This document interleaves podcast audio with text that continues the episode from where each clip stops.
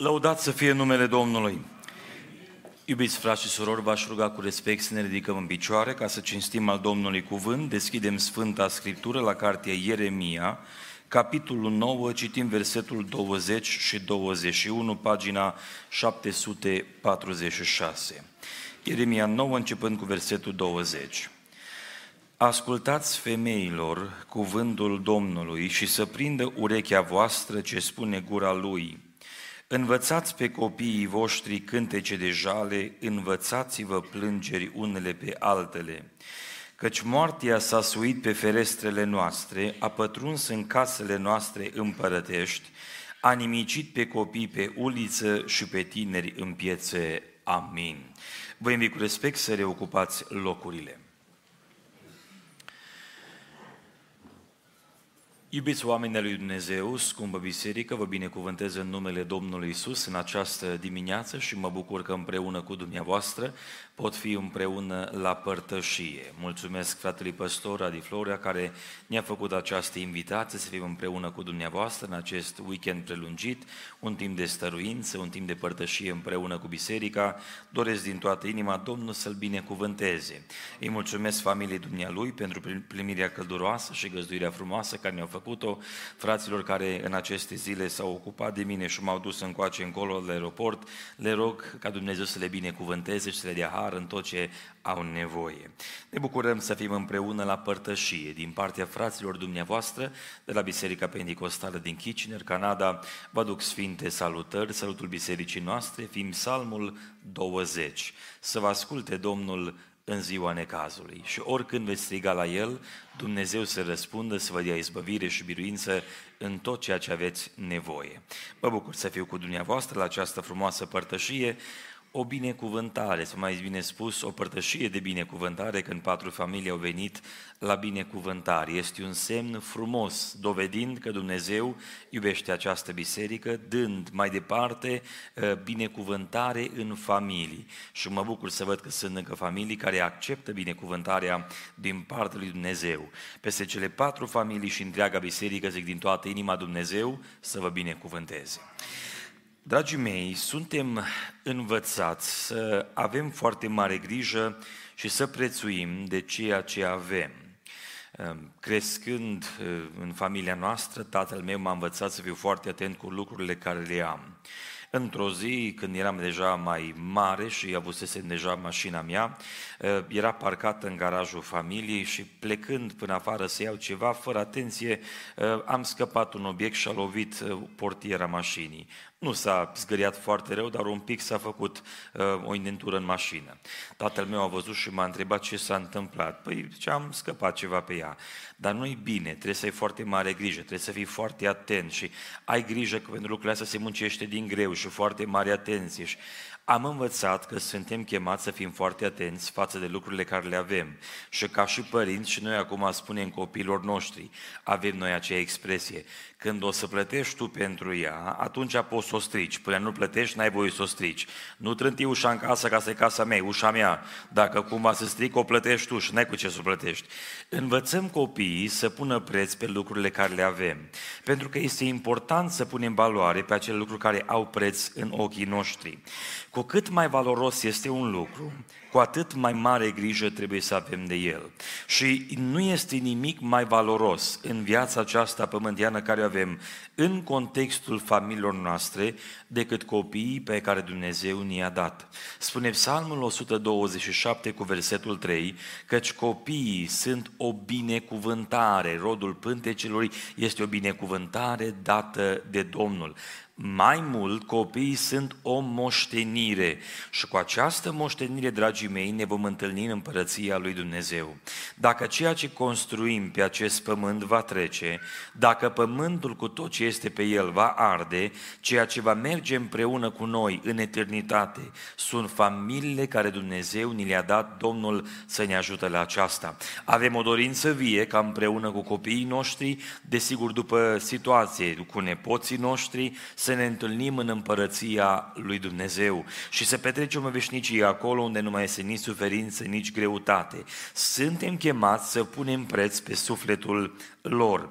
Și diavolul, dragii mei, știe că acest lucru valoros este cea mai mare țintă ca să fie lovită din partea lui. De altfel, cineva când vrea să fure ceva, niciodată nu fură ceva ce nu are valoare, fură ceea ce este cel mai valoros. Pentru că aminte că într-o seară plecasem la biserică pentru o ședință și când mă întorc acasă, luasem uh, familia de mașină ca să duc copiii, când m-am întors înapoi acasă, văd mașina mea care luminile aprinse în mașină și mă întreb eu, dar știam că nu lăsasem luminile aprinse. Când mă apropii de mașina mea, văd că portiera este întredeschisă. Acum sunt mai curios. Când deschid ușa, o mizerie înăuntru, toate lucrurile au fost scoase afară, cineva oportunist a găsit că nu mi-am încuiat mașina, a deschis ușa și mi-a cotrobăit prinăuntru. Mi-a scos actele, mi-a scos tot ce aveam acolo, o pereche de ochelari foarte ieftin, mi-a lăsat pe jos pe acolo Ceea ce îmi luase erau niște bani mărunți care aveam în mașină, valoarea vieții acelei mașini. Cel mai trist și dureros pentru mine a fost când am deschis ușa să simt un miros foarte profund de țigară. Mai una că mi-a spart mașina, una că mi-a intrat înăuntru, una că mi-a furat, dar să-mi și fumeze mașina, aia chiar că m-a deranjat. M-a făcut să fiu foarte supărat. E, dragii mei, când intră cineva să-ți fure ceva, îți fure ce e mai valoros. La ora actuală, cel mai valoros în lucru mașina mea erau preț de 8 dolari în câțiva mărunți. Aia a fost valoarea care aveam în mașină. Aia au furat-o. Ceea ce a însemnat niște hârtii și acte, nu a avut de a face cu ele. Hoțul întotdeauna vrea să-ți ia ceea ce este cel mai valoros. Și diavolul, când vine să lupte împreună cu noi, întotdeauna vrea să ne fure ceea ce este cel mai valoros. Prin urmare, va da o luptă profundă în ceea ce înseamnă copiii noștri. Una din modalitățile cele mai eficiente prin care diavolul, în special în era noastră modernă, a reușit să lovească, să infecteze și să afecteze viața copiilor noștri, a fost prin tehnologia modernă. Și vreau să vă spun că nu suntem împotriva tehnologiei, o folosim de bună oară aici în adunare, ne folosim de ea. Avem microfoane, avem monitoare prin care să putem observa cuvintele de la cântări, avem transmisie online, avem stații, această tehnologie este o binecuvântare. Dar în același timp, această tehnologie în timp a ajuns să fie folosită de cel rău ca să infecteze viața copiilor într-un mod aparte. Suntem la un punct destul de interesant în istoria noastră umană, un punct, a zice eu, fără precedent.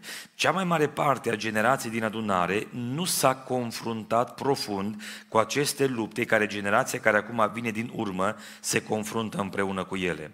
Gândiți-vă că acel aspect al unei copilării trăite afară nu mai există în vremea în care noi trăim. Mi-aduc aminte că eram copil și împreună cu un coleg am vrut să facem noi un tur de Timișoare. M-am născut în Timișoara și am luat o bicicletă la părinții mei, un Pegas pe vremea aceea și ne-am urcat amândoi pe bicicletă, el în spate, eu în față, nu cu viteză, nu cu altceva, ci o singură viteză și forță mare la picioare și facem un tur de Timișoara, de, un tur de cartierul nostru de altfel. Ne-am dus noi împreună, am făcut schimb, că eram prea obosit, eu luat el eh, ghidonul și tras el la pedale și am avut noi un tur de Timișoara. Mi-aduc aminte că eram mai mic și găsisem o roșie afară împreună cu niște copii și cu un ciop de sticle care l-am găsit, l-am tăiat în bucăți ca să mâncăm roșia aia împreună, un picnic afară cu colegii de la scara de bloc. E, dragii mei, lucruri care nu au fost sanitare, dar au fost bune pentru copilăria noastră.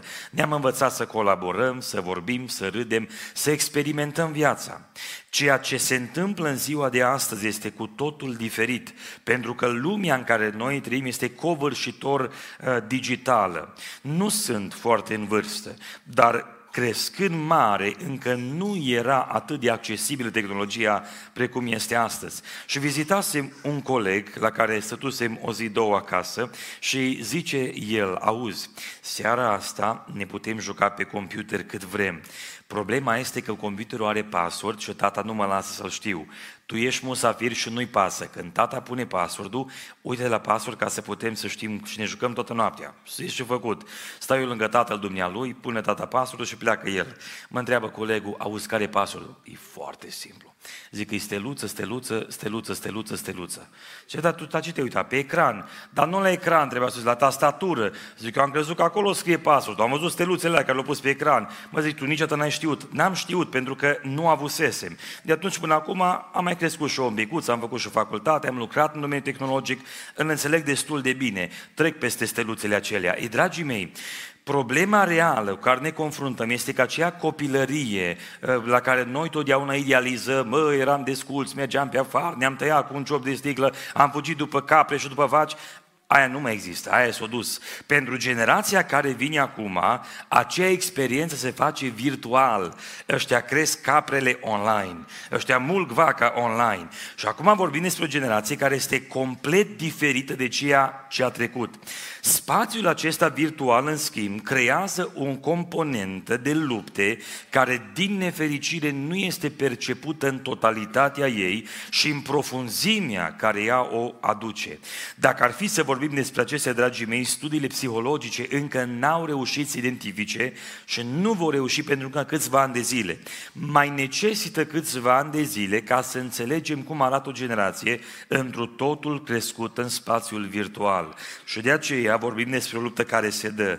Generația actuală a copiilor care acum sunt aduși la binecuvântare, în ceea ce demografii o numesc, se numește generația alfa. Cei care se născuți între anii 2010 până în prezent, cea mai recentă generație. Generația aceasta nu știe ce înseamnă să trăiești fără ecrane în casă. Ei nu știu ce înseamnă să trăiești fără telefon. Uitați-vă la un copil de un an de zile care de-abia a început să gângurească și de-abia merge în patru labe sau dacă a început în picioare.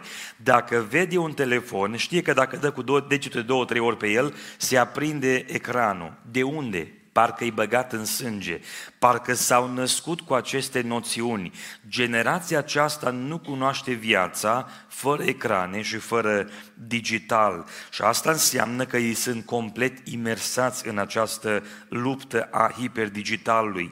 Viețuirea generației noi este scufundată în hiperdigital și prin divertisment și mass media a infectat inima și viața lor. Și în această dimineață am să vă dau câteva citate ca să înțelegeți realitatea luptei cu care ne confruntăm, ca mai apoi să venim cu câteva sfaturi biblice, să vedem ce suntem chemați ca și familii să facem. Dragii mei, lupta aceasta este una reală și profundă. Și ascultați-mă foarte bine.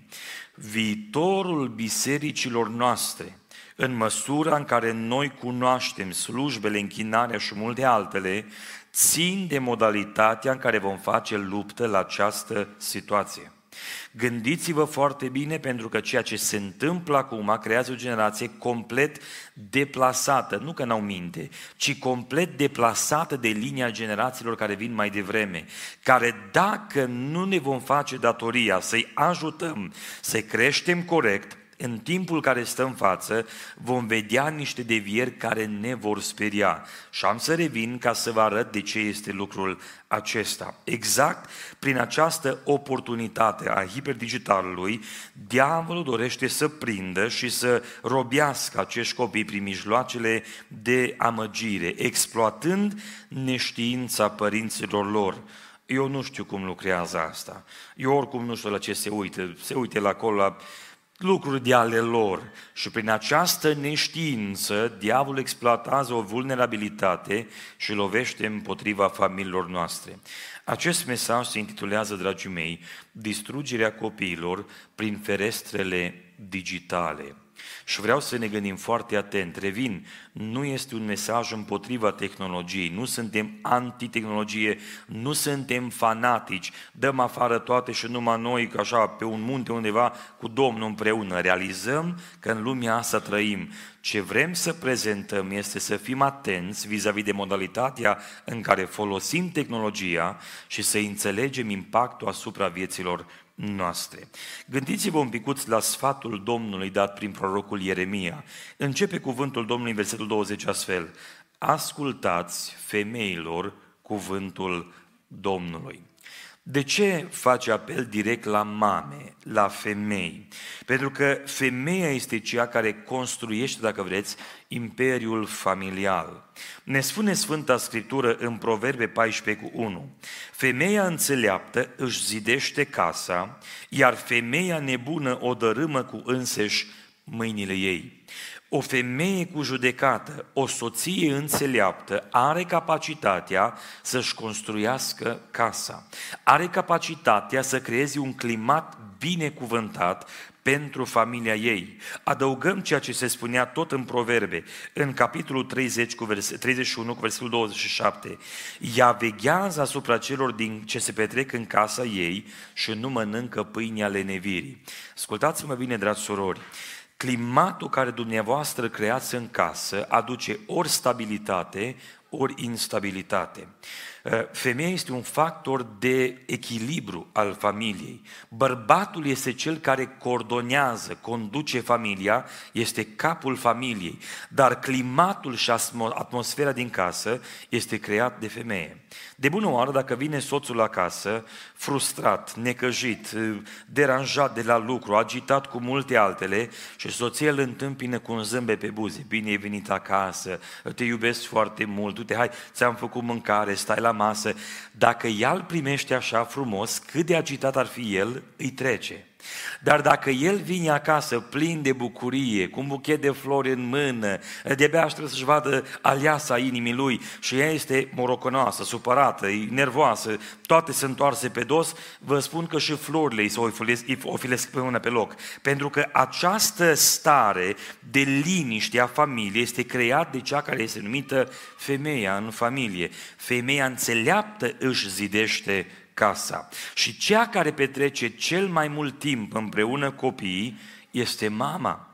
Tata, de obicei, cel puțin vorbim despre familia tradițională, cum am înțeles-o noi, este cel care muncește ca să asigure nevoile familiei și mama crește copiii. De aceea, având în vedere că petrece cel mai mult timp cu ei, este cea mai vizată de Dumnezeu ne spunea Apostolul Pavel cu privire la copilul său în credință, în versetul 5 din 2 Timotei 1. Îmi aduc aminte de credința ta neprefăcută, care s-a sălășluit întâi în bunica ta Lois și în mama ta Eunice și sunt încredințat că și în tine.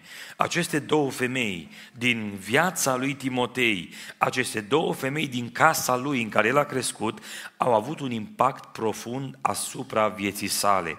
Până a apucat Pavel să le duce pe Timotei, a fost mai devreme un loi și un eunice care l-au învățat cuvântul lui Dumnezeu. Dragi mame, dragi surori, vă vizează într-un mod aparte cuvântul Domnului, având responsabilitatea nu doar să primiți copiii prin naștere, ci să luptați pentru educarea și creșterea lor. Și desigur, tații au un rol extrem de important, de asemenea și vom reveni mai târziu asupra acestor principii. În schimb, începe cuvântul Domnului că femeia este chemată să asculte sfatul lui Dumnezeu. Domnul cere ceva specific. Continuă mai departe cuvântul Domnului. Să prindă urechea voastră ce spune gura lui învățați pe copiii voștri cântece de jale, învățați-vă plângeri unele pe altele. Noi am dorit ca în familie întotdeauna să fie un ospăț necurmat, bucurie, veselie și voie bună. Așa ar fi cel mai de dorit și cel mai normal. Dar Domnul spune aici că este nevoie de o apropiere de Domnul cu jale, cu plângere, cu durere, cu freamăt, Întrebarea este de ce? Pentru ce în familii să fie o astfel de stare? Și cuvântul Domnului ne destăine mai departe că modalitatea prin care Dumnezeu vrea ca familiile să fie coordonate sunt prin prisma cuvântului Domnului și nu prin ceea ce noi am înlocuit în vremea în care noi trăim. Am înlocuit învățătura biblică cu psihologia modernă și am crezut că asta va duce rezultate în viața copilor noștri. Fel de fel de teorii cum să crești copiii, n-ai voie să-i stresezi. N-am auzit până în era modernă copii stresați. N-am auzit până în era modernă copii care sunt pe medicamente de depresie, copii care sunt pe antidepresante, fel de fel de stări și situații ciudate, pentru că am înlocuit învățătura biblică de creșterea copiilor cu modalitatea psihologică modernă. Biblia dă cele mai practice sfaturi pentru creșterea copiilor în toate domeniile vieților lor, în disciplină, în corectare, în modelare, în spiritualitate. Biblia ne dă acest model de învățătură. Totodată, casele noastre nu conțin, dacă vreți, simple familii, ci familii cu un statut tare, special. Ne spune versetul 21, în casele noastre împărătești. Familiile noastre sunt familii împărătești, preoțești. Hristos a făcut din noi preot și o împărăție pentru Dumnezeu Tatăl Său. Noi suntem familii cu un statut special, noi suntem cu totul aparte și prin urmare, familiile cu un statut special au un comportament special. Gândiți-vă la familia regală din Marea Britanie. Ea nu se comportă ca toți oamenii nu mănâncă ce mănâncă toți oamenii, nu se plimbă pe stradă ca toți oamenii, ci au un caracter corespunzător statutului de familie regală, au îmbrăcăminte corespunzătoare, au funcțiuni corespunzătoare și modalitatea lor de manifestare este corespunzătoare titlului lor. Noi suntem familii speciale în ochii lui Dumnezeu. Cei care am fost mântuiți, suntem chemați să fim preoți și o împărăție pentru Dumnezeu. Doamne ajută la aceasta. Ei, dragii mei, noi suntem acele familii. Dar acum apare acest sfat interesant din partea Domnului, anume, plângeți și tânguiți-vă. Și pentru ce ar trebui așa? Pentru că lupta care se dă împotriva familiei la ora actuală este așa de profundă și de crâncenă încât noi nu realizăm ceea ce se întâmplă în jurul nostru. Gândiți-vă la mișcarea homosexuală care propagă o învățătură stricată. Învățătura și educația sexuală care se predă în școli, mai mult sau mai puțin în fiecare localitate după unde trăiesc oamenii. Gândiți-vă la faptul că aceste ideologii sunt puse în mintea copiilor încă de la o vârstă mică. Gândiți-vă că aceste ideologii nu mai sunt ascunse, ci sunt predate pe față în ceea ce înseamnă mass media cu care copiii noștri interacționează în fiecare zi. Și fără să-ți dai seama, în fiecare zi copilul este educat, prelucrat, modelat de oameni despre care nici măcar nu ai auzit. Asta se întâmplă zilnic. Și realizând această luptă, familia ar trebui să intre cu adevărat înainte lui Dumnezeu cu jale. Zicea Neemia, capitolul 1 cu versetul 3, ei mi-au răspuns, cei ce au mai rămas din robie sunt acolo în țară, în cea mai mare nenorocire și ocară, zidurile Ierusalimului sunt dărâmate și porțile sunt arse de foc. Când am auzit aceste lucruri, am mâncat o pizza. Când am auzit aceste lucruri, am șezut jos, am plâns, m-am jelit multe zile. Am postit și m-am rugat înaintea Dumnezeului cerurilor. Dragii mei, cum poate birui familia modernă în luptele care se dau? Care sunt pârghile care ne stau la îndemână să biruim în luptele acestea? Noi gândim că dacă facem petiții, o să fugă ăștia de noi și o să rămână stabilitate și normalitate departe de noi gândul acesta, că acestea nu schimbă absolut nimic. Acum câteva luni în urmă, primisesem un e-mail de la o doamnă care fusese implicată în învățământul din zona în care noi eram în Kitchener. A fost profesoară și a fost dat afară pentru că a stat împotriva acestei ideologii LGBTiste. Și s-a făcut un protest în care au venit familiile împreună și s-a luat cuvântul de către mai mulți lideri din comunitate prin care se spune un singur lucru lăsați-ne copiii în pace. Atât. Nu s-a cerut nici război, nu s-a cerut nici foc, nici paie, nimic. S-a cerut doar atât. Lăsați-ne copiii în pace. Copiii trebuie să rămână copii. Copiii învață să se joace, să mănânce, să colaboreze cu alții. Lăsați copiii în pace. Discuțiile vis-a-vis de sexualitatea lor la o vreme potrivită se poate avea. Lăsați-ne copiii în pace. Am ajuns acolo fiind invitat să iau cuvântul ca unul din cei care lucrez în coordonarea unei comunități. Și ajungând acolo încă de dimineață am rămas surprins să văd cât de mulți deja erau adunați din partea celor din comunitatea LGBT. Erau prezenți acolo cu steagurile lor, țipau, zbierau, urlau și mi-am dat seama că lupta asta nu este una simplă. Dacă noi credem că printr-un sistem democratic vom câștiga, ne înșelăm amarnic. Dragii mei, Lupta aceasta se câștigă în genunchi pe rugăciune. Lupta aceasta nu se poate câștiga prin alte modalități decât prin investiția și lucrarea Duhului Sfânt în viața noastră și a copiilor noștri. Că degeaba semnezi petiții dacă cel rău îți infectează viața copiilor tăi prin modalități prin care nici nu știu că sunt valabile. Lupta asta se câștigă doar prin rugăciune. De aceea îmi doresc Biserica Filadelfia să învețe, avem nevoie mai mult de rugăciune. M-am bucurat de aceste trei zile în care am văzut biserica insistând în rugăciune în fața lui Dumnezeu. Dragii mei, avem nevoie de Duhul Sfânt, avem nevoie de călăuzire, de lumină, de ajutor. Singurul care poate ajuta familiile noastre este Domnul Dumnezeu, mărit să fie numele. De aceea învățăm că lupta aceasta este mult mai profundă decât nouă ni se pare. Și dați-mi voie să vă spun încă o dată, mesajul nu este un fanatism, un legalism a unor oameni înguși care sunt antitehnologie, ci a unor oameni care au înțeles că lupta aceasta este mult mai profundă. Gândiți-vă că omul modern interacționează cu aparatul electronic de 2617 ori pe zi. Cât de potrivit este? O persoană interacționează cu peste 2600 de ori cu un aparat digital, că este telefon, tabletă, computer și multe altele. Nu știu dacă pune mâna pe Biblie de 10 ori într-o zi, dar pe telefon de cel puțin 2600 de ori îl atingem. Păi numai când faci scroll pe ecran de câteva ori, ai pus mână de vreo, măcar 10 ori pe lioată. Gândiți-vă că asta este viața care noi o trăim. Și acum observați pericolul iminent, dragii mei versetul 21, căci moartea s-a suit pe ferestrele noastre. De la început, lupta împotriva copiilor a fost una asiduă. Gândiți-vă în Egipt că s-au luptat împotriva copiilor și au fost dați la moarte. Gândiți-vă pe vremea lui Irod când s-a născut Hristos, copiii au fost dați la moarte. Lupta împotriva copiilor s-a dat în continuu. Și înainte de revenirea Domnului, observați că aceeași luptă se întâmplă încă o dată. Copiii sunt dați la moarte.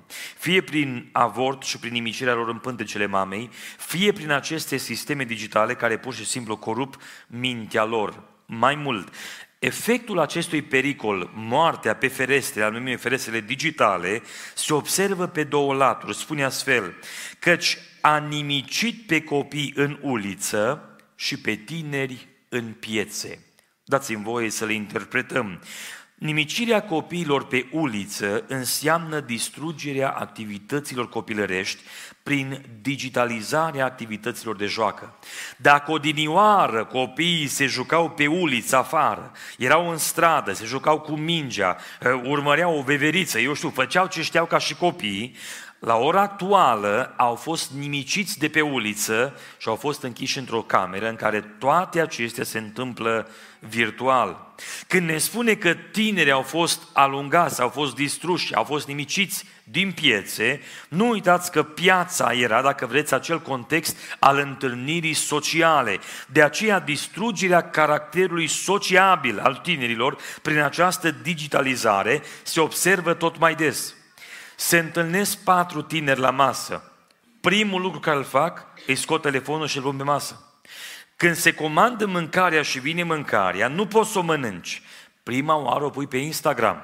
Că nu e o mâncare care are gust dacă nu ai pus-o pe Instagram și faci 3, 4, 5, 10 poze cu filtru, cu tot, o modifici, s-o răcit mâncarea, nu are niciun gust, dar nu contează. Că dacă primești like pe Instagram, are gust mai bun ca și mâncarea încep să mănânce și în loc să vorbească între ei, măghiță, ce mai faci în ziua de astăzi?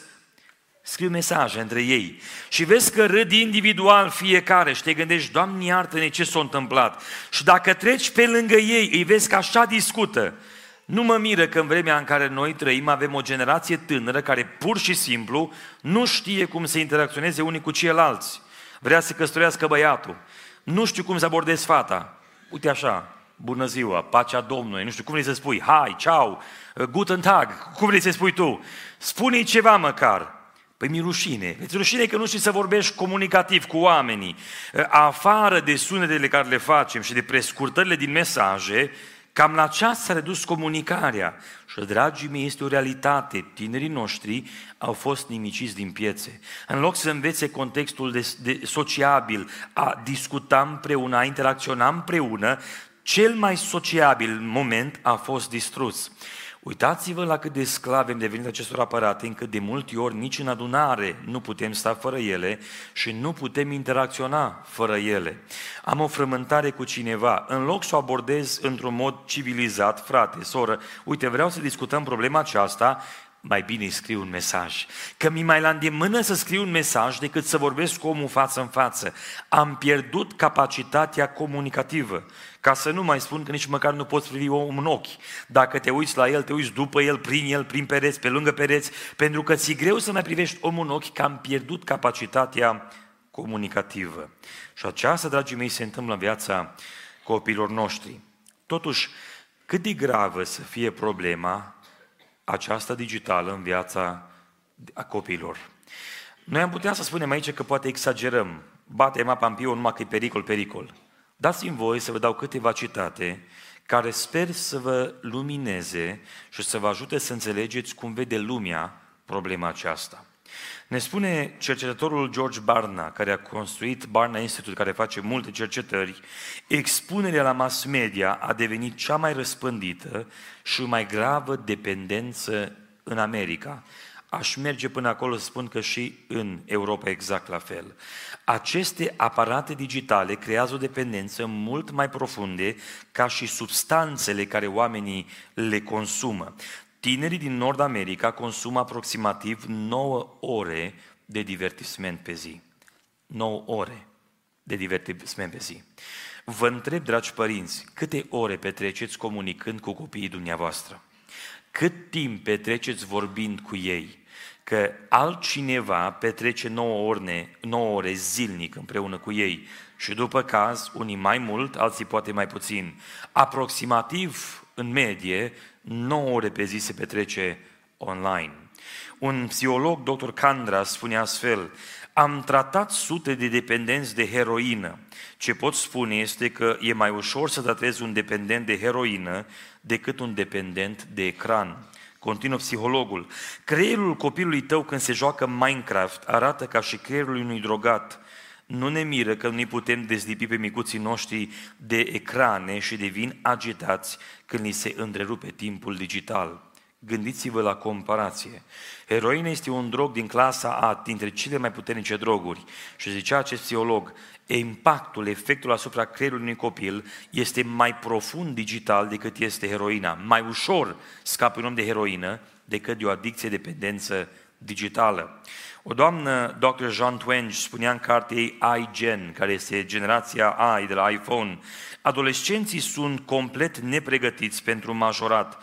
Cei de 18 ani se comportă ca de 15 ani și cei de 13 ani ca de 10 ani. Zicea ei, totul s-a întâmplat începând cu anul 2011. Dragii mei, asta înseamnă o stagnare în maturitate și vreau să spun ca și slujitori în adunări, o observăm tot mai des. Tineri care lipsesc și nu au aceea maturitate de om care se dezvoltă, tot mai mult dispare maturitatea la nivelul generației tinere. Și vezi că râde de unul singur de lucruri de nimic. Vezi că nu poate asculta o conversație fără să chicotească. Pentru că această maturitate se pierde din cauza că n-au fost modalitățile prin care ei să fie dezvoltați. Totodată, după ce devin așa de atașați și condiționați de aparatele digitale, li se prezintă ceea ce doresc alții și nu părinții. Și acum ascultați-mă foarte bine. Este un nume despre care poate n-ați auzit niciodată. Numele Edward Bernays. Omul acesta a fost strănepotul marului psiholog Freud. Omul acesta este numit tatăl propagandei moderne. N-ați auzit despre el pentru că ceea ce a făcut omul acesta nu se, nu se discută public. În schimb, vreau să vă spun că munca lui va afecta pe fiecare dintre dumneavoastră și pe mine individual. Dați-mi voie să vă explic un picuț despre ceea ce scrie în manifestul său propaganda. Manipularea conștientă și inteligentă a obiceiurilor și opiniilor organizatele maselor este un element important în societatea democratică. Adică, noi vrem într-o societate civilizată să fim în stare să manipulăm masele, să ducem oamenii de nas, iertați-mi expresia. Trebuie să-i educăm noi și asta să fie într-un mod chiar inconștient, fără să-și seama, dar printr-un mod inteligent prin care să le coruptăm, dacă vreți, opiniile lor Mergem mai departe. Cei care manipulează acest mecanism nevăzut al societății constituie o rețea guvernamentală invizibilă care este adevărata putere de conducere a țării noastre. Suntem guvernați, mintea noastră modelată, gusturile noastre formate, ideile noastre sugerate în mare parte bărbați despre care n-am auzit niciodată. Dați-mi voie să vă explic pe scurt. Prin anul 1920, dacă nu greșesc, era o criză în America vis-a-vis de uh, companiile de tutun. Avea o problemă că numai jumate din populație fuma, bărbații. Și au întrebat ei cum ar fi posibil să cooptăm și femeile să fumeze și ele. Ridicăm profitul. Și au contractat pe acest om al propagandei, Edward Bernays, a făcut niște cercetări, vorbind cu străunchiul său Freud și apelând la studiile sale de mai devreme și a încercat să înțeleagă, să înțeleagă cum ar putea să ajute și genul feminin să fumeze. La un moment dat se făcuse o paradă în New York. În timpul acelei parade, acest om care era foarte implicat și bine conectat în mai multe industrii, a adus cei de la televiziune, cei de la uh, ziare și în timp ce parada se manifesta, a luat o grupă de domnișoare tinere, le-a pus să meargă și ele împreună cu parada și la un punct specific, când el a specificat, toate au scos o țigară și au început să fumeze deodată. În ziare, s-au făcut poze imediat, s-a scris astfel, acesta este aerul libertății. Peste noapte, ă, vânzare de tutun la femei a urcat. Dragii mei, modalitatea de manipulare prin mass media este extrem de profundă. Vă spun aceste detalii care poate într-o oarecare măsură sunt plictisitoare, dar vă spun că sunt esențiale de a le înțelege. Aceste modalități sunt folosite împotriva copiilor noștri. Crești un copil în casă, îl primești de la Dumnezeu, te bucuri de el, vii cu el la binecuvântare. Crește mare împreună cu tine, pe lângă multele aparate care le ai în casă. La un moment dat, la vârsta de 10 ani, observ în el atitudini care în casa ta n-au existat niciodată. Observ dorințe care la tine, ca mamă și tată, nu le-a văzut niciodată. Observ că se plictisește în adunare, observ că nu mai ascultă cuvântul, observ că nu mai este mișcat de ceea ce îi spui. De unde toate acestea? Și vreau să vă spun că în spate este un mecanism care corupe mintea lor. Zicea un executiv publicitar, noi am luat o pagină, ascultați bine, din cartea lui Satana. Găsește o slăbiciune pe baza poftei, patimei în orice bărbat, femeie și copil și exploatează aceea slăbiciune ca să-i faci să cumpere produsul. Este o manipulare bazată pe cele mai de bază instincte ale omului. Robert Pittman, care a fost uh, executivul lui MTV, canalul de muzică american, spune astfel, la MTV noi nu încercăm să captăm copiii de cei 14 ani, ci noi deja îi deținem în mână. Muzica tinde să fie un predictor al comportamentului și al valorilor sociale mai degrabă decât al divertismentului. Adică, spunem ce fel de muzică asculți și am să spun exact ceea ce îți place să faci. De aceea, dragii mei, prin muzica modernă, prin divertisment și multe altele, mintea copiilor este zilnic programată și reprogramată. Probabil că cel mai grăitor și înfiorător aspect al acestor detalii este ceea ce spunea filozoful Bertrand Russell. Dar poate cel mai important dintre toți agenții moderni de propagandă este cinematograful. Ducând la uniformitate aproape mondială, marea majoritate a tinerilor din, gro- din aproape toate țările civilizate își derivă ideile de dragoste, de onoare, de cale spre câștig de bani, din, important, din importanța hainelor bune, din serile petrecute în a vedea ceea ce Hollywood crede că este mai bun pentru ei. Și acum au zis o vitură de grație mă îndoiesc dacă toate bisericile și școlile combinate au la fel de multă influență ca cinematograful asupra opiniilor tinerilor. producătorii de la Hollywood sunt mari preoți ai unei noi religii. Te uiți la un tânăr care vine la stăruință. Te uiți la un tânăr care vine la tineret și îl vezi că nu se poate ruga. Dați-mi voie să merg un pas mai departe. Te uiți la un bărbat din adunare care vine la biserică duminica și îl vezi că nu se poate ruga. Vezi că din respect pune și el capul în jos, dar nu deschide de rog gura. Faci vizite pastorale în familii. Ajungi la câte o familie, hai să facem cu toți o rugăciune. Și auzi mama și tata cum stau și nu mișcă buzele. Aș vrea să văd și pe voi rugându-vă. N-au putere, pentru că în spate stă ceva ce le-a mâncat toată puterea. Și aceste mecanisme au început să influențeze. Și vii la biserică și închizi ochii și vrei să stai în părtășie cu Domnul și când ar trebui să vezi vedenile lui Dumnezeu, când ar trebui să auzi cuvintele profetice care să-ți străpungă inima, în mintea ta se rederulează prin reluare tot ceea ce ai văzut online, filme, știri, imagini, show-uri. Te miră că nu mai ai putere de rugăciune.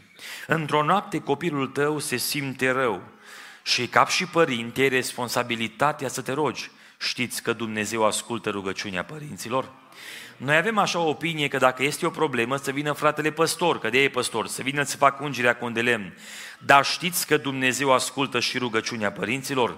Duc aminte într-o seară, cel mai mare băiat al nostru, acum care este adolescent, era micuț pe atunci, a făcut o febră foarte puternică. M-am uitat la el, am luat temperatura, era aproape de 40. Ne-am speriat ca și părinți, fiind și părinți tineri, atunci nu știam ce să facem. Dar ne-am pus amândoi pe genunchi și am făcut o rugăciune, ardea sub mâinile noastre.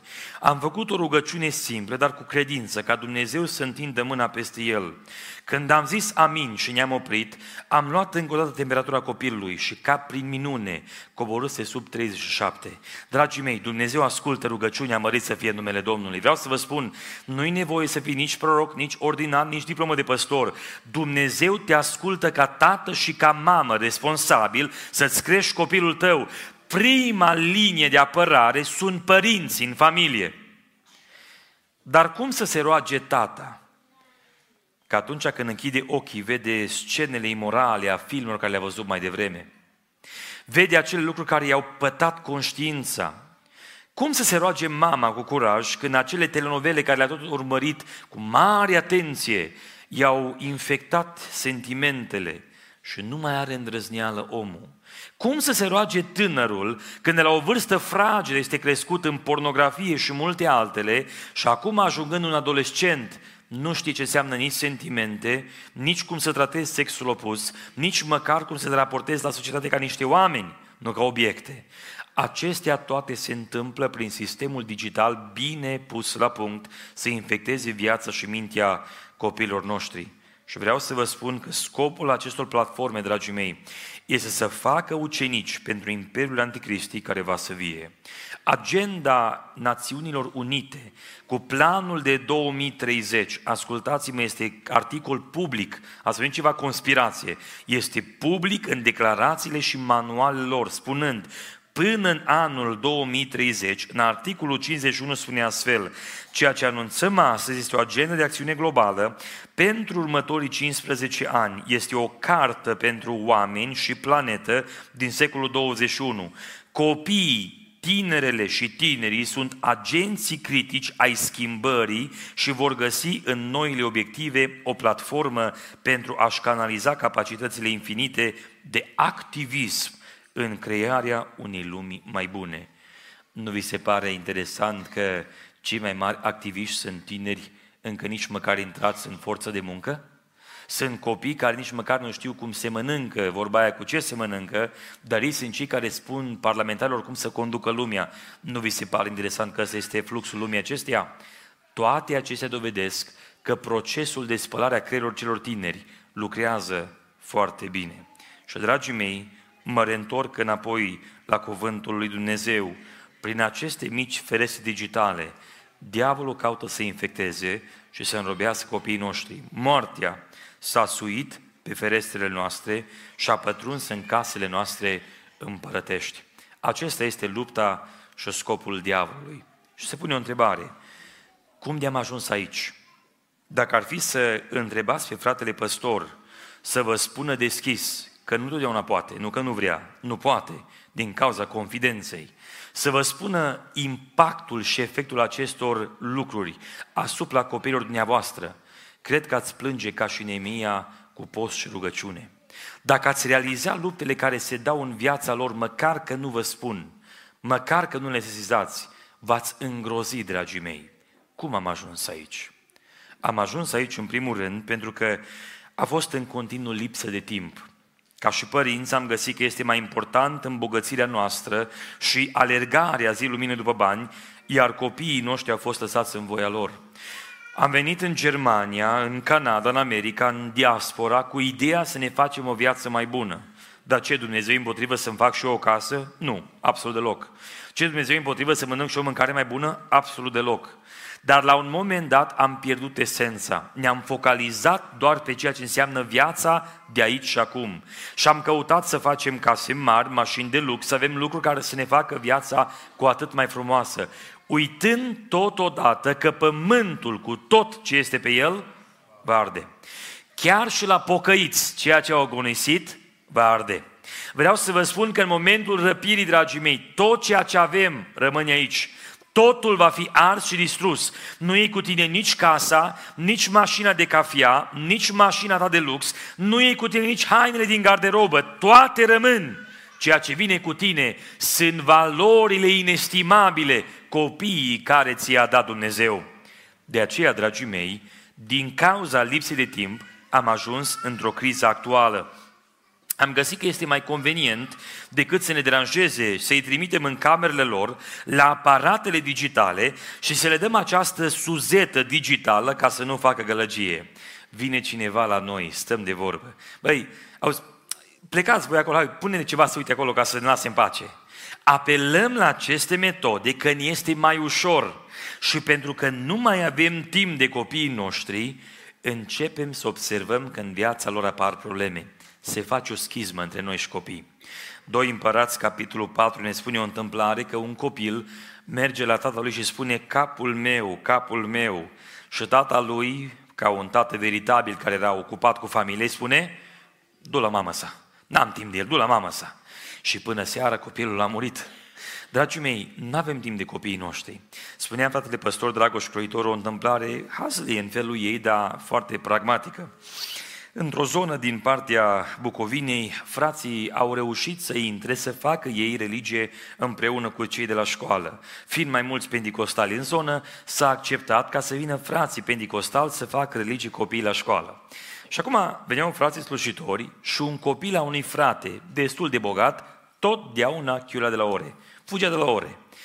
Un pic frații deranjați se duc acasă la părintele acesta. Și spun, frate, am venit să-ți facem o vizită, avem o întrebare. Ce are băiatul tău cu frații care vin să predia? Pentru că oricând vine ora, el fuge de la oră, el pleacă, chiulește. Ce se întâmplă cu băiatul tău? La care tata se arată că este un tată veritabil, cheamă băiatul, băie, vino aici. Ea spune, ce tu cu frații de fugi de la oră?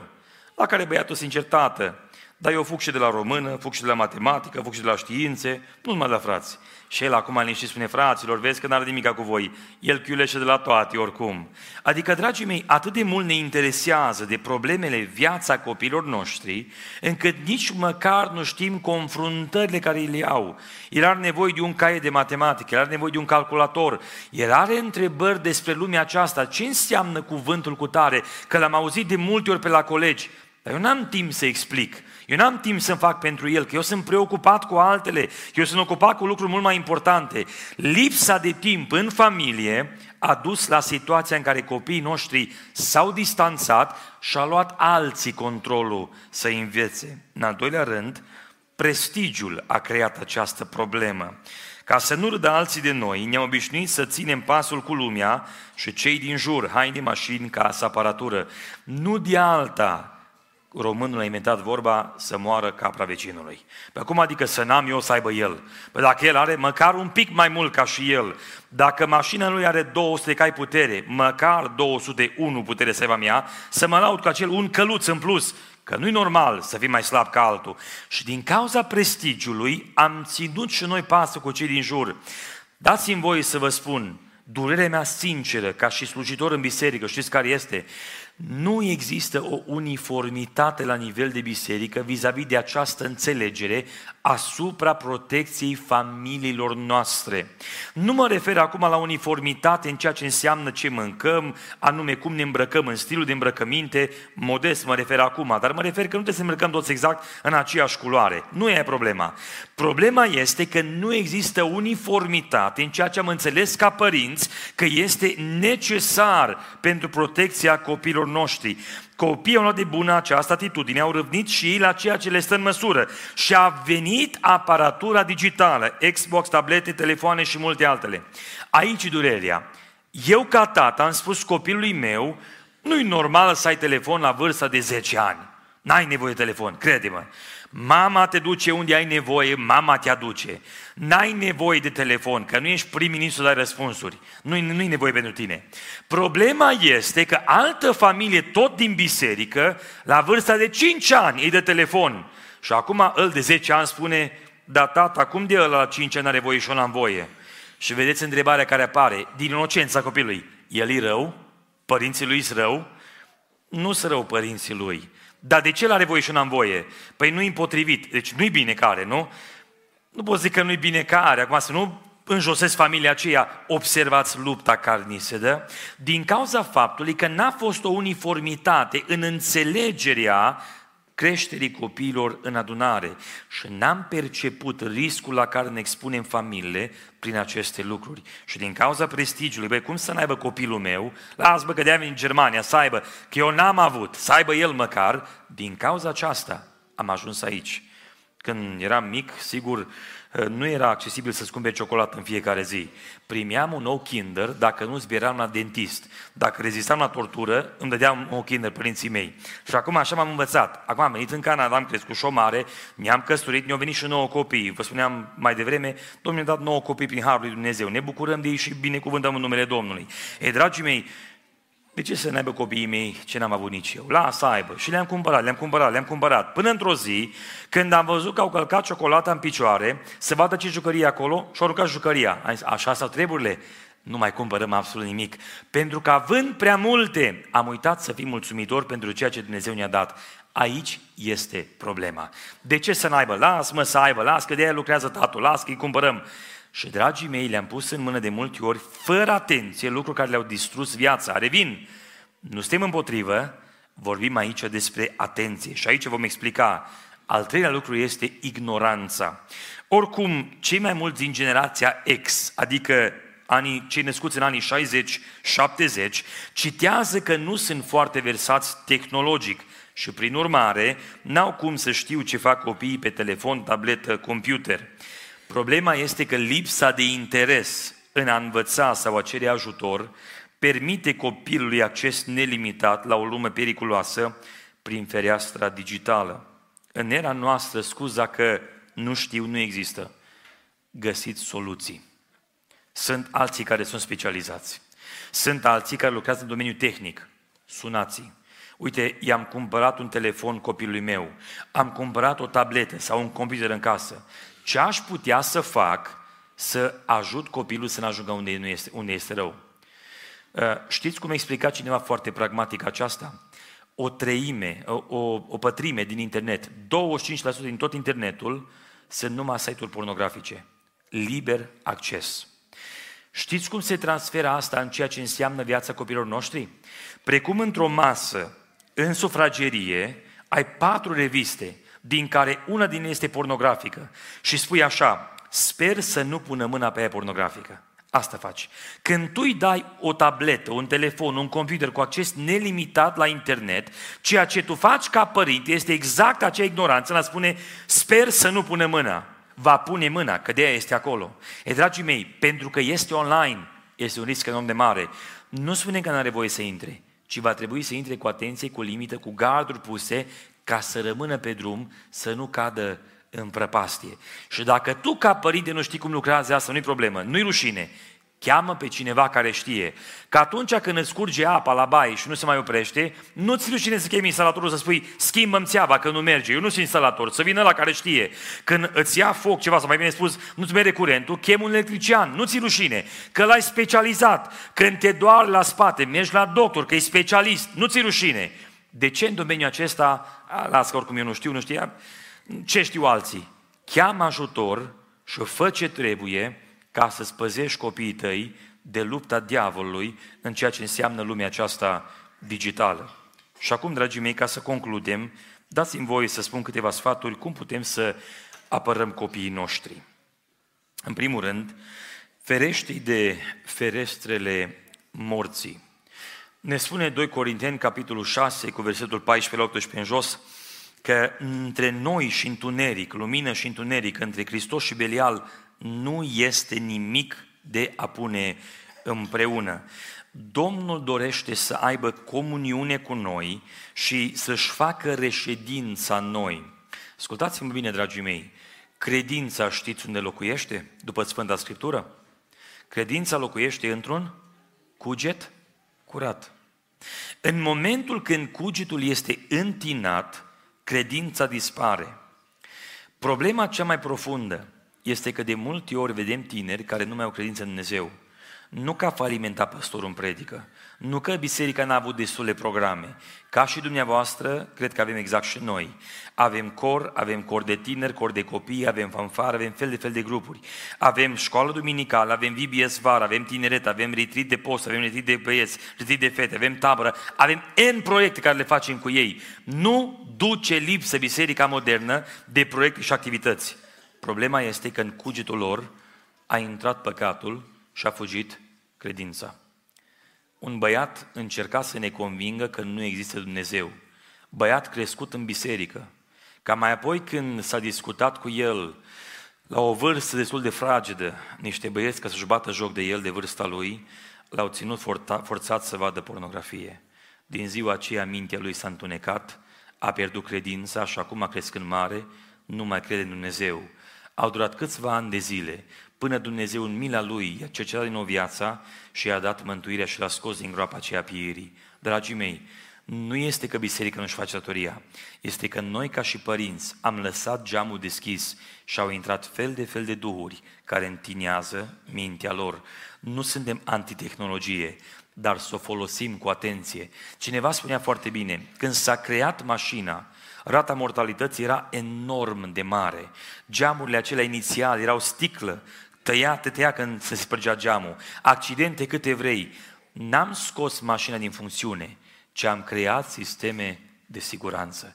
I-am făcut centură, am făcut airbag, am făcut alte lucruri ca să putem conduce mașina și să nu murim. Ca părinte, nu-l poți priva de realitatea tehnologică, n-ai cum. Lumea în care trăim devine tot mai tehnologizată, nu-l poți scoate de aici, dar îl poți proteja în casa ta când se uită pe aceste aparate.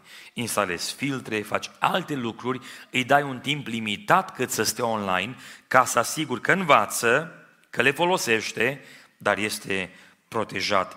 Filtrați ceea ce intră în casa dumneavoastră. Fiți atenți, dragii mei, ca nu cumva mai târziu să apară traume și ca și părinți să plângeți și să fie un pic târziu atunci. În al doilea rând, dragii mei, aruncați afară ceea ce este dat spre nimicire. Iosua, capitolul 6, ne spune că au intrat în cetatea Ai și Dumnezeu dă un verdict. Tot ce este acolo este dat spre nimicire. Să nu cumva să vă atingeți de lucrurile date spre nimicire. Problema a fost că Acan a pus mâna și din cauza aceea a murit el și casa lui. Dați-mi voie, dragii mei, să vă spun că majoritatea aparatelor electronice au scopul să pună copiii în dependență prin ceea ce le arată. Și aici ce ar însemna să scoatem afară ceea ce este dat spre nimicire? Fiți atenți ca și familii la ceea ce vă uitați și urmăriți împreună. Nu este minciună mai mare din partea diavolului ca și aceasta. Family time, timp de familie, înseamnă când stăm și ne uităm la un film împreună. Nu-i minciună mai mare, dragii mei. Timpul de familie este când avem părtășie cu Cuvântul lui Dumnezeu împreună, când ne rugăm împreună, când cântăm împreună. Asta este timp de familie. Stai două ore la un film Și acum dați-mi voie să vă explic pe scurt cum văd eu această problemă. Că mulți se întreabă, ce mai păcat să la un film? Mergi în iad că m-am uitat la un film? Nu-ți răspund la întrebarea asta. Îți dau doar o explicație și apoi pune tu singur răspunsul. Dragii mei, a înjura este păcat? Da sau nu? Da. Abia este păcat? Vă spun eu categoric este păcat. A curvi este păcat? Da, categoric. A omorâ pe cineva este păcat? Da. Și lista poate continua. Aceste practici, conduita creștină, viața morală, Biblia le condamnă vehement. În viața noastră, zice Biblia, nici măcar să ne amintim aceste lucruri, da mai să le practicăm. Și acum, eu nu le practic, dar pe o fereastră mă uit într-o închipuire în care se înjură, se bate, se curvește, se face și eu particip împreună cu cei de acolo prin faptul că urmăresc. Că spunem Psalmul 50, te-ai însoțit cu preacurvarii, te-ai însoțit cu mincinoșii, te-ai însoțit cu hoții. Adică ai făcut parte împreună cu ei la activitățile lor. Măcar că sunt false, ai participat acolo. Iată ce ai făcut și eu am tăcut. Și ți-ai închipuit că sunt ca tine. Dar zicea Domnul, dar am să spun toate sub ochi. La un moment dat, dragii mei, Dumnezeu nu zice nimica. Și pentru faptul că nu te-a trăznit Dumnezeu în momentul când te-ai uitat la un film, nu înseamnă că Dumnezeu e de acord cu filmul. Înseamnă că Dumnezeu în har îți mai dă timp de pocăință. Dragii mei, evitați lucrurile care corup sufletele dumneavoastră. Scoateți afară din casă lucrurile date spre nimicire. Nu spunem că n-ai voie să urmărești nimic, să te uiți la nimica, dar fiți înțelepți față de ceea ce urmăriți. Că te uiți la un documentar, o explicație cu pământul, cu animale, nimeni nu spune că e o problemă. Dar când te uiți la lucruri care au tentă imorală și stau copiii cu tine împreună și tu ca tată le dai dovadă că nu-i problemă, ce crezi să va face copilul tău mâine? De la unul merge la altul și într-o zi va spune, tata m-a învățat să le fac. Dragii mei, scoateți afară din casă lucrurile date spre nimicire. Și în ultimul rând, înscrie realitatea despre Dumnezeu în mintea lor. Aici chiar aș vrea să citesc aceste câteva versete, îngăduiți-mă, Psalmul 78 ne spune cuvântul lui Dumnezeu, anume în versetul 3. Ce am auzit, ce știm.